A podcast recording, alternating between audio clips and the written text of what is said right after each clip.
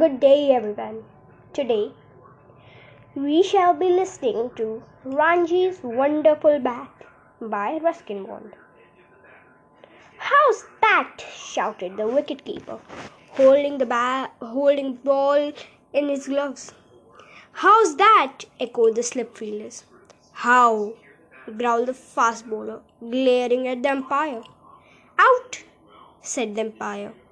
And Suraj, the captain of the school team, walked slowly back to the pavilion, which was really a tool shed at the end of the field. field. The sc- score stood at 53 for 4 wickets. Another 60 runs had to be made for victory. And only one good batsman remained.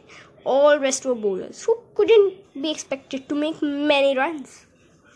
It was, it was Ranji's turn to bat. He was the youngest member of the team, only 11, but sturdy and full of pluck. He walked briskly to the wicket. His unruly black hair was blown about by a cool breeze that came down from the hills. Ranji had a good eye and strong wrists and had made lots of runs in some minor matches. But in the last two school inter-house games, his scores had been poor, the highest being 12 runs. Now he was determined to make enough runs to take his side to victory. Ranji took his guard and prepared to face the bowler. Bowler. The fielders moved closer in anticipation of another catch. The tallest fast bowler scowled again and began his long run. His arm whirled, and the hard, shiny red ball came hurling towards Ranji. Ranji was going to lunge forward and play the ball back to the bowler, but at the last moment he changed his mind and stepped back, intending to push the ball through the air through the ring of fielders on his right or offside. The ball swung in the air, shot off the grass, and came through sharply to strike Ranji on his pads. How's that? screamed the bowler, hopping about like kangaroo. How? shouted the wicket-keeper. How? asked all the fielders. The umpire slowly raised a finger. Out, he said. And it was Ranji's turn to walk back to the tool shed. The man was the match was won by the visiting team. Never mind, said Suraj, patting Ranji on the back. You will do better next time. You're just out of form right now. That's all. But this cricket coach was stern. You will have to make more runs in the next game, he warned Ranji, or you will lose your place on the side. Avoiding the other players, Ranji walked slowly homewards, his head down, his hands in his pockets. He was very upset. He had been trying so hard and practicing regularly, but when an important game came along, he failed to make a big score. It seemed that there was nothing he could do about it, but he loved playing cricket and couldn't bear the thought of being out of the school team. On his way home, he had to pass the clock tower. He st- often stopped at Mr. Kumar's sports shop to chat with the owner to look at or to look at the things on the shelves: footballs, crickets, cricket balls, badminton racquets, hockey sticks, balls of various shapes and sizes. It was a wonderland where Ranji usually liked to linger. But this one day, he didn't feel like stopping. He looked the other way when and was about to cross the road when Mr. Kumar's voice stopped him. Hello, Ranji. Off in a hurry today. And why are you looking so sad? So Ranji had to stop and say namaste. He couldn't ignore Mr. Kumar, who had been so kind and helpful, always giving him advice on how to play different kinds of bowling. Mr. Kumar had been a state player once and had scored a century in a match against Tanzania but now he was too old for first class cricket. But he also liked encouraging young players and he thought Ranji would make a good cricketer. What's the trouble? he asked Ranji as, as Ranji stepped into the shop. Lost the game today? Ranji felt better as soon as he was inside the shop. shop. Mr. Kumar was so friendly. Even the sports goods seemed friendly. The bats and balls and shuttlecocks all seemed to be wanting to be helpful. We lost the match, said Ranji. Never mind. Where would be without losers? They have won't be in game without them. No cricket, no football, no hockey or tennis. No carom or marbles, no sports shop for me. Anyway, how runs did you make? None. I made a big round egg. Mr. Kumar rested his hand on Ranji's shoulder. Never mind, all good players have a bad day one and now and then. But I haven't made the good score in my last three matches, said Ranji. I'll be dropped from the team if I don't do something in the next game. Well, we can't let that happen, mused Mr. Kumar. Something must be done about it. I'm just unlucky, said Ranji. Maybe, maybe. But in that case, it's time to change your luck. It's too late now, said Ranji. Nonsense. It's never too late. You can just come with me to the back of my shop and I'll see if I can do something about your luck. Puzzled, Ranji followed Mr. Kumar through a curtained partition at the back of the shop. He found himself in a badly lit room, stacked at, to the ceiling with all kinds of old and second-hand sporting goods. Torn football bladders, broken bats, rackets without strings, broken darts, and tattered badminton nets. Mr. Kumar began examining a number of old cricket bats, and after a few minutes, he said, Ah! and picked up one of the bats. He held it out to Ranji. This is it, he said. This is the luckiest of my old bats. This is the bat I made a century with. And he gave a twirl and started hitting an imaginary ball to the all corners of the room. Of course, it's an old bat, but it hasn't lost any of its magic said Mr. Kumar, pausing in his stroke making to recover his breath. Held it out to Ranji again. Here, you can take it. I'll lend it to you for the rest of the cricket season. You won't fail with it. Ranji took the bat and gazed at it with awe and delight.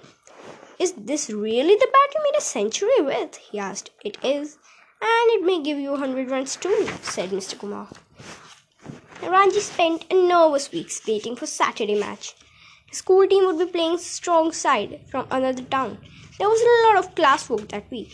Ranji did not get much time to practice with other boys. As he had no brothers or sister, he asked Koki, the girl living next door, to bowl to him in the garden. Koki bowled quite well, but Ranji liked to hit the ball hard. Just get used to the bat. Just to get used to the bat, he told her. And she soon got tired of chasing the ball all over the garden. At last Saturday arrived, bright and sunny, and just right for cricket. Suraj won the toss of, for the school and decided to bat first. The opening batsman scored 30 runs without being separated. The visiting fast bowlers couldn't do much. The spin bowlers came, and then immediately there was a change in the game. Two wickets fell in one over, and the score was 33 for 2. Suraj made a few quick runs. Then he too got out one of the spinners caught behind the wicket. The next batsman was clean bowled, 46 for 4, and it was Ranji's turn to bat. He walked slowly to the wicket. The field is crowded around him. He took guard and prepared for the first ball. The bowler took a short run, and the ball was twirling towards Ranji, looking as though it would spin away from his bat as he leant forward into his stroke. And then a thrill ran through Ranji's arm as he felt the ball meet the sprinkling will of the bat. Crack! Ball hit firmly with the middle of Ranji's bat, shrieked past the helpless bowlers, and sped toward the boundary. Four runs! The bowler was annoyed with the result that his next ball was a full loose full toss. Ranji swung it to, to the onside boundary for another four. And that was only the beginning. Now Ranji began to play all strokes he knew late cuts, square cuts, straight drives, on drives, and off drives. The rival captain tried all his bowlers fast and spin, but none of them could remove Ranji, who sent the fielders scampering all over the field. At lunch break, he had scored 40, and 20 minutes after lunch, when Suraj closed the innings, Ranji was not out with 58. The rival team bowled out for a poor score, and Ranji won the match. On his way, Ranji stopped at Mr. Kumar's shop to give him the news. We won and I made a 58, my highest score so far. This is really lucky bat, he said. I told you so, said Mr. Kumar, giving Ranji a warm handshake. There will be bigger scores yet. Ranji went home in high spirits. He was so pleased that he stopped at the Jumna sweet shop and brought two laddus for Koki. She liked cricket, but she liked laddus even more. Mr. Kumar was right. Ranji's performance that day was just the beginning. For Ranji's with of Ranji's success with the bat. In the next game, he scored 40. But then he grew careless and allowed himself to be stumped by the wicketkeeper. The game that followed was a two day match, and Ranji, who was now batting at number 3, made 45 runs. He hit several boundaries before being caught. In the second innings, when the school team needed only 60 runs for victory, Ranji was batting on 25 when the winning runs were hit. Everyone was pleased with him, his coach, his captain, Suraj, and Mr. Kumar, but the lucky bat remained a secret between Ranji and Mr. Kumar. One evening, during an informal game on the Maidan, Ranji's friend Bhim slipped while running after the ball and cut his hand on a sharp stone. Ranji took him to a doctor near the clock tower, and the wound where the wound was washed and bandaged. As it was getting late, he decided to go straight home. Usually he walked, but that evening Ranji caught a bus near the clock tower. When he got home, his mother brought him a cup of tea, and while he was drinking it, Koki walked in. The first thing she said was, Ranji, where's your bat? Oh, I must have left it on the Maidan where Bhim got hurt, said Ranji, starting up and spilling his tea. I'd better go and get it now, or it will disappear. You can fetch it tomorrow, said his mother. It's getting late. I will take a torch, said Ranji. He was worried about the bat. Without it, his luck might desert him. He hadn't the patience to wait for a bus and ran all the way to the Maidan. The Maidan was deserted and there was no sign of the bat. Then Ranji remembered that he had it with him on the bus.